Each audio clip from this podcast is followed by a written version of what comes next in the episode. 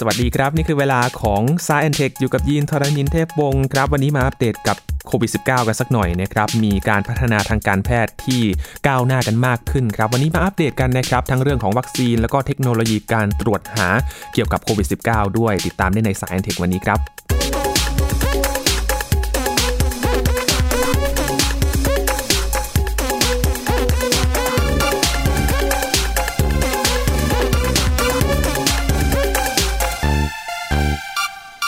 ผ่านมาก็เกินครึ่งปีแล้วนะครับ สถานการณ์ก็ยังคงน่าเป็นห่วงกันอยู่เกี่ยวกับการระบาดของโควิด -19 แม้ว่าในประเทศไทยสถานการณ์จะค่อนข้างนิ่งๆ ควบคุมได้นะครับ ไม่มีการระบาดภายในประเทศ ไม่มีผู้ติดเชื้อรายใหม่ภายในประเทศ ส่วนใหญ่ก็จะเป็นผู้ติดเชื้อที่เดินทางมาจากต่างประเทศนะครับ แต่ว่าในประเทศออื่นๆครับทั้งทางเอเชียอย่างญี่ปุ่น อินโดนีเซีย ฟิลิปปินส์นะครับ สิงคโปร์เองก็ยังมีตัวเลขผู้ติดเชื้อในระลอก 2 กันแล้ว และทางฝั่งยุโรปเองก็เฝ้าระวังกันเกี่ยวกับการระบาดระลอก 2 ด้วย ถ้าฝั่งอเมริกาเองทั้งอเมริกาเหนือและอเมริกาใต้นะครับสหรัฐอเมริกานี่ยังคงอันดับหนึ่งอย่างต่อเนื่องรองลงมาก็จะเป็นบราซิล และอันดับ 3 ก็เป็นอินเดียครับวันนี้มาอัปเดตกันนะครับเกี่ยวกับเทคโนโลยีที่เกิดขึ้น ในโควิด -19 สถานการณ์เนี่ยเราติดตามเราทราบกันอย่างต่อเนื่องกันแล้ว แต่ว่าในช่วงการระบาดของโควิด -19 นี่แหละครับ เป็นตัวเร่งที่ทำให้มีเทคโนโลยีใหม่ๆ เกี่ยวกับการแพทย์มากมายเลย วันนี้คุยกับอาจารย์พงศกรสายเพชรนะครับ สวัสดีครับอาจารย์ครับ สวัสดีครับคุณยินครับสวัสดีครับท่านฟังครับณวันที่เราคุยกันนะครับอาจารย์ครับตัวเลขผู้ติดเชื้อโควิด -19 ทั่วโลก 20 ล้านคนแล้วครับอาจารย์ ครับใช่ครับ ก็เติบโตเร็วครับครับ เป็นโรคระบาดที่เรายังไม่มีคุ้มคุ้มกันนะครับอืมทั้งโลกก็พยายามมีมาตรการต่างๆ คือที่ทำกันได้ง่าย ๆ ก็คือพยายามอยู่ห่างๆกันและใส่หน้ากากนะแล้วก็ทำความสะอาดร่างกายล้างมืออะไรต่างๆ แต่ว่าก็มีหลาย ๆ แห่งที่เขาไม่ได้ทำหรือทำไม่ค่อยได้อย่างเงี้ยอืมมันก็เลยทำให้เกิดการระบาดมากครับนะแล้วก็มีบางเอ่อกลุ่มอย่างที่ยัง ไม่เชื่อเกี่ยวกับโควิด -19 อยู่ก็มีครับอาจารย์ๆก็อย่างก็ก็ใช่ครับสุดสัปดาห์ใช่ที่ผ่านมาที่ญี่ปุ่นก็มีข่าวในโซเชียลมีเดียบอกว่ามีกลุ่มคนไปนัดกันทำกิจกรรมครับอาจารย์อืมนั่งรถไฟครับไปนั่งรถไฟอ่านนะฮะ แล้วก็ ไปรวมกันแบบไม่ใส่หน้ากากอนามัยด้วไม่ยใส่หน้ากากอ่าใช่ผม ก็พวกนี้ผมก็ไม่เข้าใจเหมือนกัน คือเขาจะทำให้มันเสี่ยงมากขึ้นไปทำไมเนาะครับจริงๆ มันก็มีหลักฐานมากพอแล้วว่าการใส่หน้ากากเนี่ยมันมันช่วยช่วยเยอะนะครับ ตอนแรก ๆที่ WHO บอกว่าใส่หน้ากากไม่ได้ป้องกันเอ่ออันนั้นคือตอนนั้นความรู้เรายังไม่ไม่มากเท่าตอนนี้นะครับ ตอนนั้นก็เราคิดกันง่าย ๆ ว่า ไอ้หน้ากากเนี่ยมันกรองของเล็ก ๆ ขนาดไวรัสไม่ได้หรอกมันก็ป้องกันตัวไม่ได้อืมแต่ปรากฏว่าเอ่อในสังคมที่คนส่วนใหญ่ใส่หน้ากากกันอัตราการติดต่อมันต่ำไปมาก แล้วก็พบในที่สุดว่าจริง ๆ มันทำงานโดย มันไม่ได้ป้องกันให้ไวรัสลอยเข้าตัวเราแต่คล้ายๆมันป้องกันว่าคนที่มีเชื้อไวรัสอยู่ในร่างกาย เวลาไอจามหายใจพูดอย่างเงี้ยไอไวรัสมันก็มาจะออกมากับน้ำลายหรือลมหายใจที่เป็นหยดน้ำซึ่งมันใหญ่พอแล้วมันก็ติดกับหน้ากาก มันก็เลยไม่แพร่นะอืมอันนี้มันเป็นขบวนการอันนี้คือป้องกันไม่ให้ไวรัสออกจากร่างกายคนป่วยครับแล้วเราก็มารู้เพิ่มเติมทีหลังว่า คนเยอะเลยที่บอกว่าก่อนที่แสดงอาการเนี่ยก็มีไวรัสมากแล้วในในทางเดินหายใจในน้ำลายนะครับอืมเพราะฉะนั้นพอใส่หน้ากากกัน พวกเนี้ยก็เลยลดการแพร่ลงไปได้เยอะ แล้วก็ควบคุมได้ง่ายขึ้นเยอะเลยครับก็อันนี้เป็นน่าจะเป็นข้อมูลที่ใช้ได้แล้วล่ะ แล้วก็มันน่าจะมีประโยชน์จริง ๆ ก็หวังว่าใครที่ยังคิดว่ามันไม่มีประโยชน์ก็ควรจะเปลี่ยนใจแล้วก็ทดลองทำสักเพราะว่ามันก็ทำง่ายๆเนาะไม่ไม่ลำบากอะไรนะครับจะเห็นว่าการระบาดของโควิด -19 ช่วงนี้นะครับ การแพทย์ก็ก้าวหน้ามากขึ้น แล้วก็มีการรับมือที่มีมาตรฐานมากขึ้นนะครับ อาจารย์ทั้งในหลาย ๆ ประเทศรวมถึงประเทศไทยเองก็มีการรับมือที่เรียนรู้จากบทเรียน การระบาดในช่วงแรก ๆ แล้วแหละ และที่น่าสนใจก็คือ การที่พยายามจะ ทดลองวัคซีนแล้วพัฒนาวัคซีนนะครับที่ดูเหมือนว่าจะก้าวหน้า แล้วก็เร็วกว่าวัคซีนอื่น ๆ ที่เคยมีมาก่อนด้วยนะครับอาจารย์อ่าใช่ครับก็วัคซีนที่เราทำกันอยู่ตอนนี้เนี่ยทั้งโลกนะครับก็ทดลองกว่าร้อยกับอย่างประมาณ140 150ครับชนิดเลยนะครับ แล้วก็มีวัคซีนประเภทใหม่ ๆ ซึ่งเป็นเทคโนโลยีซึ่งเรายังไม่เคยทำวัคซีนออกมาก่อน แต่ว่าได้ทำการทดลองในห้องแลบอยู่ แล้วก็ตอนนี้คิดว่าจะเอามาใช้ได้จริง ๆ ด้วยนะครับอืมคือ ไอ้วัคซีนตอนนี้เนี่ยประมาณร้อยสี่สิบร้อยห้าสิบเนี่ย ส่วนใหญ่จะยังไม่ทดลองกับคน คือดูว่าทดลองกับสัตว์ต่างๆ ว่ามันเกิดภูมิคุ้มกันหรือเปล่าครับแล้วก็ที่มันหลุดออกมาเนี่ยมีประมาณเกือบเกือบยี่สิบอันสิบแปดอันที่กำลังทดลองในเฟสหนึ่งนะประมาณสิบสิบสองอันอยู่ในเฟสสองเจ็ดอันในเฟสสามแล้วก็มีหนึ่งหนึ่งอันที่ให้ทดลองกับคนแล้ว แต่ว่าใช้กับคนแล้วแต่ว่าอย่าจำกัดก่อนนะครับ คือไอ้เฟสต่างๆเนี่ยมันคืออะไรใช่ไหมอืมเฟสต่างๆนี่ก็คือก่อนที่จะเข้าเฟสคือเฟสศูนย์ก็แล้วกันเรียกว่าเราทดลองกับสัตว์ดูว่า เอ๊ะมันใส่เข้าไปในสัตว์สัตว์เลี้ยงลูกด้วยนมเนี่ยคือหนูกับกับลิงเนี่ยหรือว่ามันสร้างภูมิคุ้มกันขึ้นมาไหมนะครับ แล้วก็เฟสหนึ่งเนี่ยก็คือทดลองกับจำนวนคนน้อยๆดูก่อนว่ามันมีผลเสียอะไรหรือเปล่าฉีดวัคซีนเข้าไปแล้วป่วยหรือเปล่าอะไรอย่างเงี้ย แล้วก็ดูว่าปริมาณเยอะแค่ไหนที่ยังไม่เป็นพิษเป็นภัยนะครับ แล้วก็ พอผ่านเฟสหนึ่งไปได้ปุ๊บ แล้วก็ไปที่เฟสสองก็คือทดลองประมาณเป็นหลักร้อยร้อยสองร้อยสามร้อยหลายหลายๆร้อยคนครับแล้วก็แบ่งกลุ่มคนที่เป็นแบบกลุ่มเด็กกลุ่มผู้ใหญ่คนแก่อะไรเงี้ยแล้วดูว่าในแต่ละกลุ่มมันผลมันต่างกันหรือเปล่า วัคซีนมันใช้ได้ทุกคนหรือเปล่า แล้วก็มันมีผลเสียอะไรต่างๆ ความไม่ปลอดภัยหรือเปล่าอันตรายต่างๆนะแล้วพอเกิดผ่านเฟสสองนี่ไปได้ก็ไปเฟสสามเฟสสามครั้นี้ยให้เป็นพันคนเลยครับพันหรือหมื่นคนเลยอืม แล้วก็ดูว่าเปอร์เซ็นต์ที่มันป้องกันไม่ให้คนป่วยเนี่ยมันดีไหมนะครับ ถ้าดีก็แสดงว่าใช้ได้ผล แล้วก็ถ้าไม่พบอันตรายต่างๆ ก็เริ่มส่งไปนะผ่านเฟสสามก็จะไปให้เป็นการรับรองให้ว่าใช้ได้กับคนทั่วไป ซึ่งอย่างที่กล่าวไปตอนต้นก็คือ มันก็ติดอยู่ในเฟสต่างๆเนี่ยอยู่ในหลักสิบยี่สิบนะครับผ่านไปถึงเฟสสามแค่เจ็ดอยู่ตอนนี้ แต่ว่ามันก็ดูดีเหมือนกันดูเหมือนมันจะได้ผลดีอืม แล้วก็มันมีหนึ่งอันที่บอกว่านี่จากประเทศจีนคือประเทศจีนเขาให้ใช้กับทหารแล้วครับเขาไม่รู้ว่าเขาบังคับให้ทหารใช้หรือเปล่านะ หรือว่าให้เลือกเราแต่ว่า คือเขาทดลองเฟสหนึ่งเฟสสองเฟสสามแล้วดูเหมือนว่ามันจะดูว่าปลอดภัยพอ แล้วก็ได้ผลดีพอ ก็เลยทดลองไปครับคาดว่าเราจะมีวัคซีนหลาย ๆ ชนิดใช้ได้ในปลายปีหรือต้นปีหน้านะ น่าจะได้สองสามอันอะไรเงี้ยมดูก่อน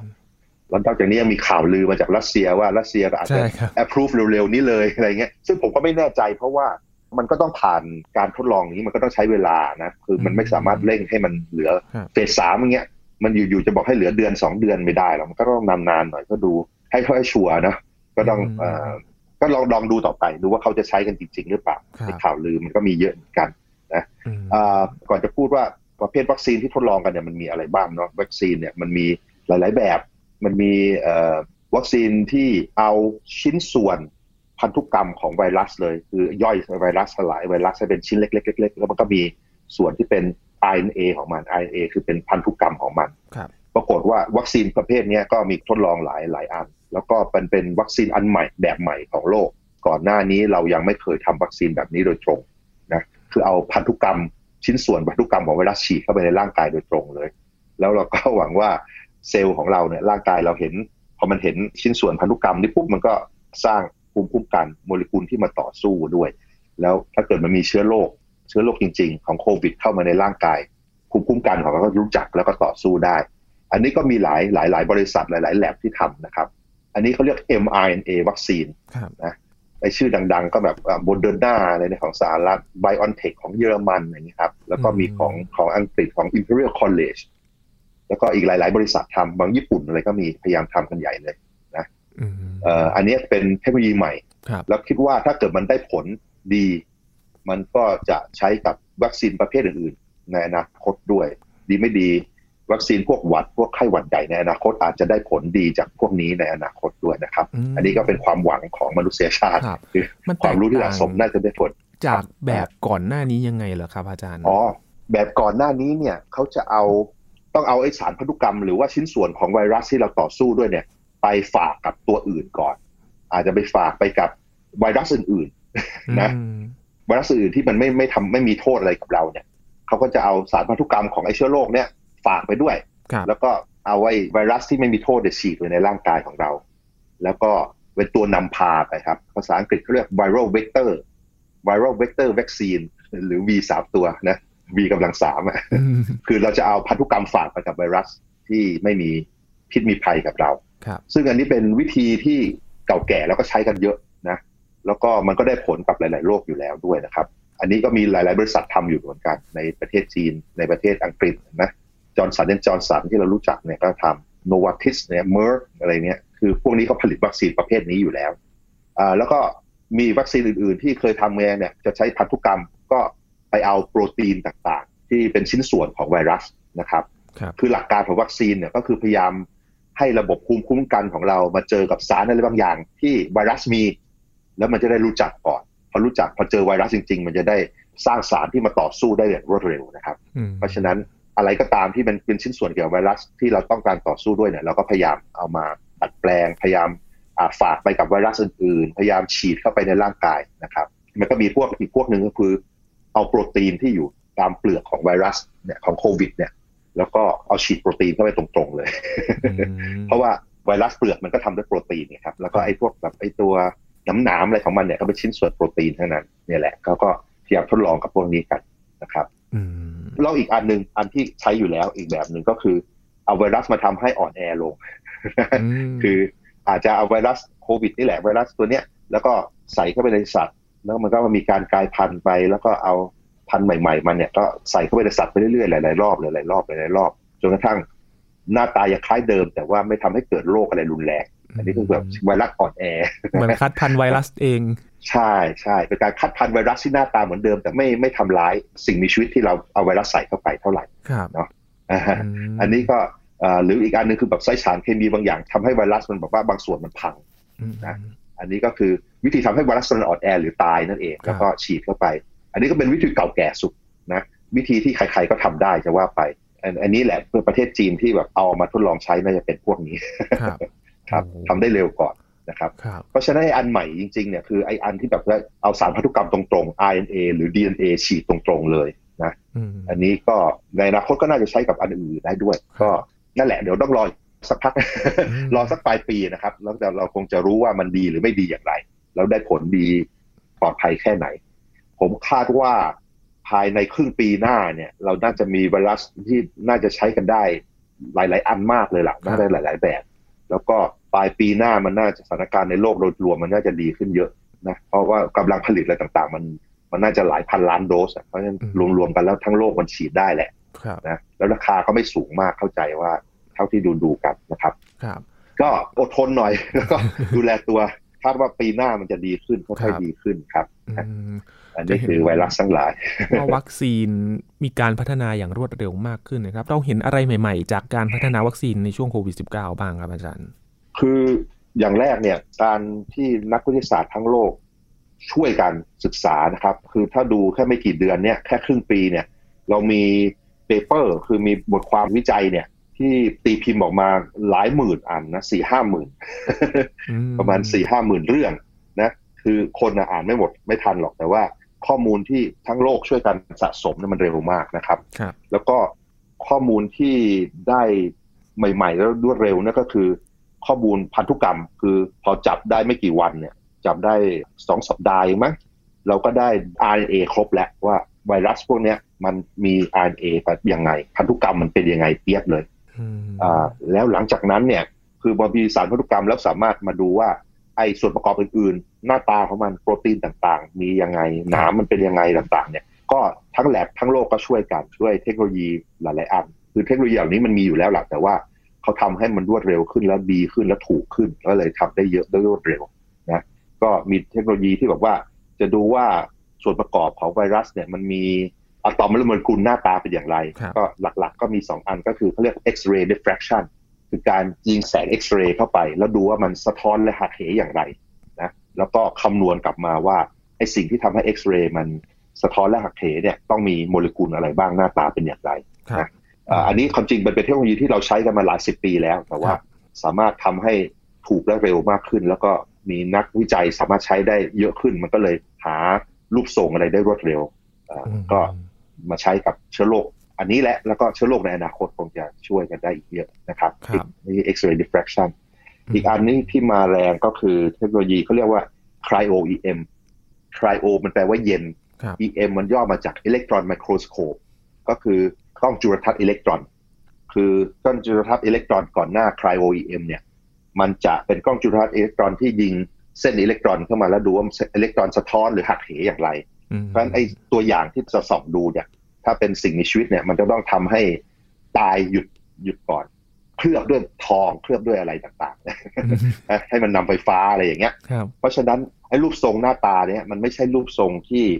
มันเป็นรูปทรงธรรมชาติของมัน มันเป็นรูปทรงที่หลังจากเรามานั่งทำสไลด์ทำอะไรเรียบร้อยแล้วอะ มันก็บิดเบือนไปบ้าง แล้วก็เลยมีคนคิดว่า เอ๊ะถ้าอย่างนี้เราลองทำอีกแบบหนึ่งคือ ใส่ไว้ในโมเลกุลต่างๆ ที่แบบสิ่งมีชีวิตนะนะใส่ไว้ในน้ำเลย แล้วก็ทำให้มันเย็นอย่างรวดเร็วจุบแข็งไปเลยครโอเรียกครโอเหมือนในหนังที่แบบว่าฟรีซทุกอย่างแข็งปักทันทีอะเหมือนในหนังน่ะนะครับ ก็เลยพอทำอย่างนี้ปุ๊บแล้วก็ยิงอิเล็กตรอนเข้าไปดูดที ยิงจากหลาย ๆ มุม แล้วก็มานั่งคำนวณว่าด้วยสัญญาณที่ได้มาเนี่ยเลยรูปทรงของของที่เราพยายามส่องดูมันต้องเป็นแบบไหน แล้วคำนวณให้เรียบร้อย มันปรากฏว่ามันได้ รายละเอียดดี แล้วก็ได้รูปทรงของสิ่งโมเลกุลต่างๆ ในสิ่งมีชีวิตที่กำลังทำงานอยู่เลยนะได้ข้อมูลเหล่านี้มาปุ๊บมันก็จะสามารถไปนั่งคิดนั่งหาว่า พอมีรูปทรงนี้แล้วมันจะไปต่อกับเซลล์ของเราอะไรอย่างไง แล้วเราจะออกแบบยาหรือวัคซีนที่มาเกาะติดกับโมเลกุลเหล่านี้อย่างไรเพื่อเป็นการป้องกันไอเนี้ยก็เราก็เลยได้ที่ใช้เทคโนโลยีพวก cryo-EM เนี่ยมาดูว่าโครงสร้างต่างๆของไวรัส หน้าตา โมเลกุลต่างๆ ไวรัสพวกนี้เป็นอย่างไร แล้วก็พอได้ข้อมูลเหล่านี้ก็ไปนั่งคิดกันต่อได้อย่างเร็ว มีการตีพิมพ์เร็วขึ้นว่าเออเราควรจะทดลองนู่นทดลองนี่นะลองสร้างโมเลกุลนู้นโมเลกุลนี้มาต่อสู้มันไหมนอกจากนี้ยังมีพอได้รูปทรงของโมเลกุลของไวรัสแล้ว เราก็ไปนั่งให้คอมพิวเตอร์ไปวิ่งใน database ว่ายายาของเราซึ่งเป็นสารเคมีและโมเลกุลอื่นๆเนี่ยอันไหนเอ่ยที่มันน่าจะมาต่อสู้ได้บ้าง แล้วก็คัดเลือกมา แล้วก็ไปทดลอง ดูว่ามันได้ผลหรือเปล่านะครับ อันนี้ก็เป็นเขาเรียกสมัยนี้เขาเรียกว่า Big Data นะข้อมูลใหญ่ก็ข้อมูลเยอะๆ ใหญ่ ๆ เลย แล้วก็ข้อมูลที่นี้จัดเก็บมาด้วยเทคโนโลยีที่ที่ทำได้ดีเร็วและถูกนะแล้วก็เอาข้อมูลเหล่านี้ไปเทียบกับของข้อมูลที่เรามีอยู่แล้วยา และวัคซีนที่มีอยู่แล้วว่าอันไหนเอ่ยที่น่าสนใจก็มาใช้ มันทำให้เป็นการพัฒนาวัคซีนและยาที่เร็วมากเมื่อเทียบกับในอดีตของเรานะครับ คือนี่เราผ่านมาแค่ประมาณค่อนปีใช่ไหมยังไม่ถึงเกินครึ่งปีมาเล็กน้อยเนี่ย เราก็มีวัคซีนไปถึงเฟสสามแล้วนะคือถ้าปัดอันไหนผ่านเฟสสามมันก็มันก็ไม่ถึงปีอะได้วัคซีนมาเพราะปกติเนี่ยเวลาจะทำทำวัคซีนอะไรก็ตามมันหลาย ๆ ปีเลยบางทีเป็นสิบปี บางอันยังไม่ค่อยสำเร็จเลยนะบังเอิญไอ้พวกวัคซีนสำหรับโคโรนาไวรัสเนี่ยตระกูลโคโรนาเนี่ยมันน่าจะพอได้ เพราะมันไม่เหมือน ไม่เหมือนวัคซีนไข้หวัดใหญ่ ซึ่งมันกลายพันธุ์เร็วกว่า ตอนนี้เราก็เลยยังไม่มีวัคซีนไข้หวัดใหญ่ แต่ว่าเราดูเหมือนว่าเราจะมีวัคซีนสำหรับไวรัสพวกโคโรนาตระกูลโคโรนาเร็วๆนี้นะครับ คือพอดูการพัฒนาวัคซีนมันก็จะสามารถไปพัฒนาวัคซีนในโรคอื่น ๆ ที่ยังไม่มีวัคซีนได้ด้วยใช่ครับ ใช่ เพราะสิ่งต่างๆที่เราเรียนรู้มาอะไรมันได้ผลอะไรไม่ได้ผลเนี่ยมันก็จะเป็นคำใบ้บอกใบ้ว่าปัญหาอื่นที่คล้าย ๆ กันเราจะทำอะไรได้บ้างครับนะ ก็สะสมไปนะครับ ในประเทศไทยเราเองเราก็ทำวัคซีนด้วยนะครับ ก็วิจัยกันอยู่ ตอนนี้เรากำลังเข้าสู่เฟสหนึ่งนะครับเฟสหนึ่งเพราะว่าเราทดลองกับคน คือเราทดลองกับสัตว์แล้วแล้วลิงก็มีมีภูมิคุ้มกันดูดีแล้วครั้นี้ก็มาทดลอง ของเราเองคิดว่าถ้าทำไปได้เรื่อยๆ ก็คิดว่ากลางปีหน้าน่าจะผ่านทุกเฟสถ้าได้ผลนะถ้าถ้าได้ผลดีก็จะกลางปีหน้าครับครับก็ไม่เลวอะคือ ทุกทุกแห่งก็ควรจะราทำดู เพราะว่าเราก็ไม่รู้หรอกอันไหนจะได้ผลดีแค่ไหน อันไหนจะทำได้ราคาถูกแค่ไหน เพราะนอกจากได้ผลแล้วมันต้องราคาถูกด้วยเนาะไม่งั้นเข้าถึงไม่งั้นเดี๋ยวมันเข้าถึงง่ายต้องค่อยเข้าถึงง่ายนะครับ ก็น่าสนใจเพราะว่าประเทศไทยเราก็มีการวิจัยด้านนี้นะครับครับ เห็นมีประกาศราคามาคร่าวๆแล้วนะครับ อาจารย์ประมาณหกร้อยกว่าบาท ครับ อันนี้เขาคงเทียบกับการผลิตทั่วไปอะวัคซีนที่คล้ายๆกันถ้าผลิตจะเป็นเท่าไหร่ก็น่าจะเป็นไปได้ครับ นะครับ ก็ถ้ามันหกร้อยกว่าบาทก็น่าจะอยู่ในสาธารณสุขของเราอะที่เข้าจ่ายอยู่แล้วน่าจะแบบน่าจะให้ได้ทั่วไปประกันสุขภาพทั่วหน้าอะไรอย่างนี้นะประกันสุขภาพทั่วหน้าใช่ใช่นะคือถ้าเกิดมันโดสหมื่นก็ลำบากโดสหกร้อยน่าจะโอเคครับ นี่คือคความคืบหน้าของวัคซีนที่เกิดขึ้นในช่วงโควิด -19 นี้นะครับ อัปเดตกันในช่วงหลังจากการระบาดผ่านมาสักประมาณ 7-8 เดือนได้แล้วนะครับ อาจารย์ถ้านับจากที่จีนเกิดขึ้น ใช่ครับครับ นอกจากนี้ยังมีอะไรใหม่ ๆ เทคโนโลยี หรือว่าการตรวจอะไรใหม่ ๆ เกิดขึ้นบ้างอีกไหมครับ อาจารย์จอีกอย่างหนึ่งคือมีคนพยายามคนที่ของหลาย ๆ บริษัทยา พยายามจะทำยาที่ต่อสู้กับเชื้อนี้เลย เชื้อโควิดนี่เลยนะครับ คือเขาไปดูดูว่าในคนที่หายป่วยแล้วจากโรคเนี้ยจากโรคโควิด -19 เนี่ย ร่างกายของคนเหล่านี้เขาจะต้องสร้างเขาเรียกว่าแอนติบอดีคือเป็นสารที่ผลิตโดยภูมิคุ้มกันระบบภูมิคุ้มกันในร่างกายนะครับ เพราะฉะนั้นเขาก็ไปดูโมเลกุลต่างๆ ที่มันถูกสร้างขึ้นมาใหม่ ในร่างกายของคนที่หายแล้ว แล้วก็เอาไอ้แอนติบอดีเหล่านี้เนี่ยออกมาศึกษาดูก็มาดูร่างดูหน้าตามันดูโมเลกุลของมันต่อกันยังไงอะไรต่างๆ แล้วก็พยายามดูว่าส่วนไหนเอ่ยที่มันน่าจะเป็นส่วนที่ไปทำงานต่อสู้กับเชื้อโรคเหล่านี้นะครับ แล้วก็พยายามสังเคราะห์หรือผลิตเพิ่มไอสารพวกนี้ไอแอนติบอดีเหล่านี้เนี่ย ก็มีบริษัทยาหลาย ๆ อันกำลังทำกันอยู่นะหลาย ๆ บริษัทเขาบอกด้วยซ้ำว่าเออจริง ๆ มันน่าจะใช้เวลาผลิตพวกเนี้ยเเร็วกว่าวัคซีนด้วยซ้ำอาจจะได้มาก่อนอาจจะใช้เป็นยารักษาได้นะต้องรอดูต่อไป อันนี้ก็คือเป็นวิธีคือไปดูว่าแทนที่จะสร้างยาขึ้นมาตรงๆ โดยไม่มีคำบอกใบ้อะไรก็คือไปดูเลยว่ามันมีแอนติบอดีมียาที่ร่างกายของคนที่หายป่วยผลิตขึ้นมาสู้คืออะไร แล้วเราก็ลอกมันซะเลยนะครับเขาเรียกว่าสังเคราะห์แอนติบอดีขึ้นมา หรือสังเคราะห์ยาที่ทำจากแอนติบอดีขึ้นมา แล้วก็มาต่อสู้กับโรคนะครับก็ผมดูแล้วบริษัทเหล่านี้เขาก็ผลิตยามาเก่งนะเขาเดี๋ยวรอดูอีก ปลายปีก็น่าจะมี ก็ดูต่อไปเนี่ยไม่อีกไม่กี่เดือนเนี่ยดูว่ามันได้ผลดีไหมคือถ้าได้ผลดีแล้วราคาถูกก็คนก็อาจจะตายน้อยลงเยอะอะตอนนี้มันตายทั้งโลกติดยี่สิบล้านแล้วตายไปตั้งเจ็ดแสนใช่ไหมก็โอ้ก็ต้องหาทางอะคือทางที่ดีสุดคือไม่เป็นแต่ต้นนะ แต่ว่าถ้าเป็นแล้วจะต่อสู้มันยังไง ก็ยาที่จะต่อสู้ก็คาดว่าอาจจะมาในอีกไม่กี่เดือนนะครับอีกอย่างหนึ่งเทคโนโลยีที่เกี่ยวกับการตรวจสอบตรวจนี่ก็ ทำหลาย ๆ อันเลยนะ คือปกติเราจะใช้ RT-PCR นะอันนี้คือไอ้ที่ PCR ก็คือทำให้ DNA จำนวนน้อย Copy ให้เป็นเยอะๆๆๆเพื่อให้ตรวจให้ง่าย ๆ นะครับแล้วก็ RT คือเปลี่ยนจาก RNA เป็น DNA เพราะไอ้วิธีที่เป็นวิธีเขาเรียก gold standard วิธีที่ทุกแห่งใช้เป็นมาตรฐานเนี่ยเขาเรียกว่า RT-PCR ซึ่งเราก็ใช้นะครับประเทศเราก็ใช้ แต่ข้อเสียของมันคือกว่าจะรู้ผลมันหลายชั่วโมงนะครับ ก็อาจจะหกชั่วโมงอะไรเงี้ยเพราะว่าไอ้กระบวนการที่เราจะ copy DNA จากไม่กี่ชิ้นให้เป็นหลาย ๆ พันล้านชิ้นเนี่ย มันจะต้องมีการเปลี่ยนอุณหภูมิ จากเย็นมาร้อนเย็นมาร้อนเย็นมาร้อนหลาย ๆ รอบนะอันนี้มันก็เลยต้องใช้เวลาด้วย แล้วก็วิธีที่คนจะเก็บตัวอย่างจากผู้ป่วยเนี่ย หรือจากคนมาตรวจเนี่ย ก็ต้องใช้ความชำนาญมากนะแล้วก็ไออุปกรณ์ต่างๆ ที่มันต้องใช้ในการเช็คเนี่ย มันก็ต้องใช้คนที่มีความรู้เพ ราะฉะนั้นก็มีหลาย ๆ บริษัทหลาย ๆ แลบพยายามมาทำให้ปัญหานี้มันดีขึ้นนะก็คือมีหลาย ๆ อันเนี่ยรวมถึงในประเทศไทยเราด้วย ก็ใช้เทคโนโลยีที่บอกว่ามาแทน PCR คือแทนที่จะทำให้อุณหภูมิมันเปลี่ยนไปเปลี่ยนมาความจริงมันเป็นหลักการเดียวกันแต่ว่าเนื่องจากใช้สารเคมีคนละแบบมันเลยไม่ต้องเปลี่ยนอุณหภูมิบ่อย ๆ มันใช้อุณหภูมิเดิมมันก็เลยเร็วขึ้นเยอะนะก็แทนที่จะหลาย ๆ ชั่วโมง มันก็อาจจะเหลือแบบ 20 นาทีครึ่งชั่วโมงนะครับ แต่ไอ้ตระกูลพวกนี้มันชื่อรวมๆ คือพวก isothermal amplification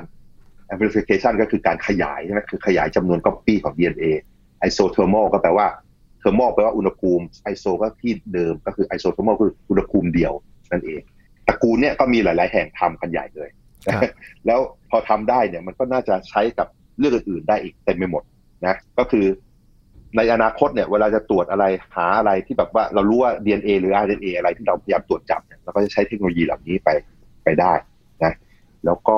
แทนที่จะต้องรอนานๆหลาย ๆ ชั่วโมงก็เหลือครึ่งชั่วโมงนะครับแล้วก็มันมีหลาย ๆ อันเนี่ยเขาสามารถแบบว่าเอาน้ำลายมาเลยอะไรเงี้ยแล้วก็เอาแบบไปใส่ในหลอด แล้วก็วางกดปุ่มแล้วก็รอไปเลยใช่ไหมคือมันก็ เนี่ยมันทำให้เรื่องยากๆใช้เวลานานก็มันเป็นเรื่องง่ายลงง่ายลง แล้วหวังว่ามันก็ถูกลงด้วยนะแล้วก็ใช้คนใช้คนที่ไม่ต้องใช้ความชำนาญมากๆ มามาโอเปเรตมาทำงานนะอันเนี้ยก็ตระกูลนี้มาเยอะเลย แล้วนอกจากนี้ก็แบบมันก็มีรายละเอียดไอ้พวกใช้พวก CRISPR gene editing คือการใช้เทคนิคด้าน CRISPR เนี่ยคือเมื่อก่อนเขาใช้ตัดต่อยีนสร้างนู่นสร้างนี่นอกจากนี้เรามาใช้ในการค้นหาด้วยว่า เจอ DNA อันนี้หรือเปล่าเจอ RNA อันนี้หรือเปล่า อันนี้ก็เอามาประยุกต์ใช้ ซึ่งเทคโนโลยีพวกเนี้ยพวก isothermal amplification พวก CRISPR พวกเนี้ยก็คงจะประยุกต์ได้อีกเยอะแยะไปหมด เพราะว่าขึ้นกับจินตนาการของผู้มาใช้นะครับอืมโรคในอนาคตก็น่าจะต่อสู้กันได้ง่ายขึ้นได้ดีขึ้นจากเนี่ยจากประสบการณ์เหล่านี้ครับ จากประสบการณ์จริง ๆ นะครับ อาจารย์เพราะว่าถ้าย้อนไปก่อนหน้านี้นี่กว่าจะได้ตรวจนะครับ มีทั้งปัญหาเรื่องน้ำยาตรวจ เรื่องของแ a บที่อาจจะต้องใช้แ a บที่เป็นแ a บกลางที่เดียวอย่างประเทศไทยช่วงก่อนหน้านี้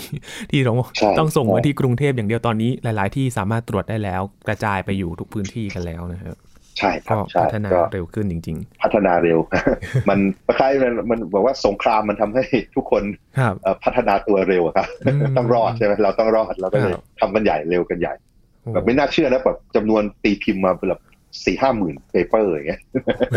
ในอ่านเวกันลาไม่หมดหรอกยังไม่ถึงปีเลยแล้วครับอาจารย์ใช่ใช่คนนู้นเจอนู่นคนนี้เจอนี่แล้วก็มาพูดคุยกันอืมแล้วก็นี่คือนี่คือเพราะการแพทย์นะไอ้พวกเกี่ยวกับชีวิตประจำวันที่พวก new normal ทั้งหลายของเราอะที่แบบทำงานรีโมทอะไรต่างๆ การเรียนรีโมทอย่างเงี้ยมันก็มีการพัฒนาเทคโนโลยีเหล่านี้มากขึ้นนะเอ่อระบบไฮเทคต่างๆ ก็ เมื่อก่อนใช้ยากเหลือเกินเดี๋ยวนี้พอมีโรคระบาดปุ๊บทุกคนใช้แล้วเออก็ใช้ได้กันนะเหมือนงั้นเหมือนเร่งให้โลกปมันรับก็ตัวเปลี่ยนเหมือนบังคับหน่อยๆนะใช่ครับมาทับกลับตัวใช่ครับโควิด -19 นี่เป็นตัวเร่งจริง ๆ นะครับ แต่ว่ามันก็เป็นข้อดีที่ได้เห็นความร่วมมือ แล้วก็บวกกับเทคโนโลยีในยุคนี้ที่เข้าถึงกันง่ายขึ้นนะครับทำให้คลังข้อมูลต่างๆเนี่ยสามารถเข้าถึงแล้วก็สามารถไปวิเคราะห์ข้อมูลพัฒนาต่างๆ ได้อย่างมากมายเลยนะครับ ทั้งวัคซีนทั้งการ ตรวจหาเชื้อนะครับ แล้วก็รวมถึงการรักษาในอนาคตด้วย ก็น่าจะมีอะไรที่มีประสิทธิภาพ แล้วก็สะดวกสบายมากยิ่งขึ้นนะครับ วันนี้ขอบคุณอาจารย์พงศกรมาก ๆ เลยครับ ยินดีครับ สวัสดีครับ ครับ นี่คือ Science Tech นะครับ คุณผู้ฟังติดตามรายการกันได้ที่ thaipbspodcast.com รวมถึงพอดแคสต์ช่องทางต่างๆ ที่คุณกำลังรับฟังอยู่นะครับ อัปเดตเรื่องราววิทยาศาสตร์เทคโนโลยี และนวัตกรรมกับเราได้ที่นี่ทุกที่ทุกเวลาเลยครับ ช่วงนี้ยีนทรณินเทพวงศ์พร้อมกับอาจารย์พงศกรสายเพชรลาไปก่อนนะครับ สวัสดีครับ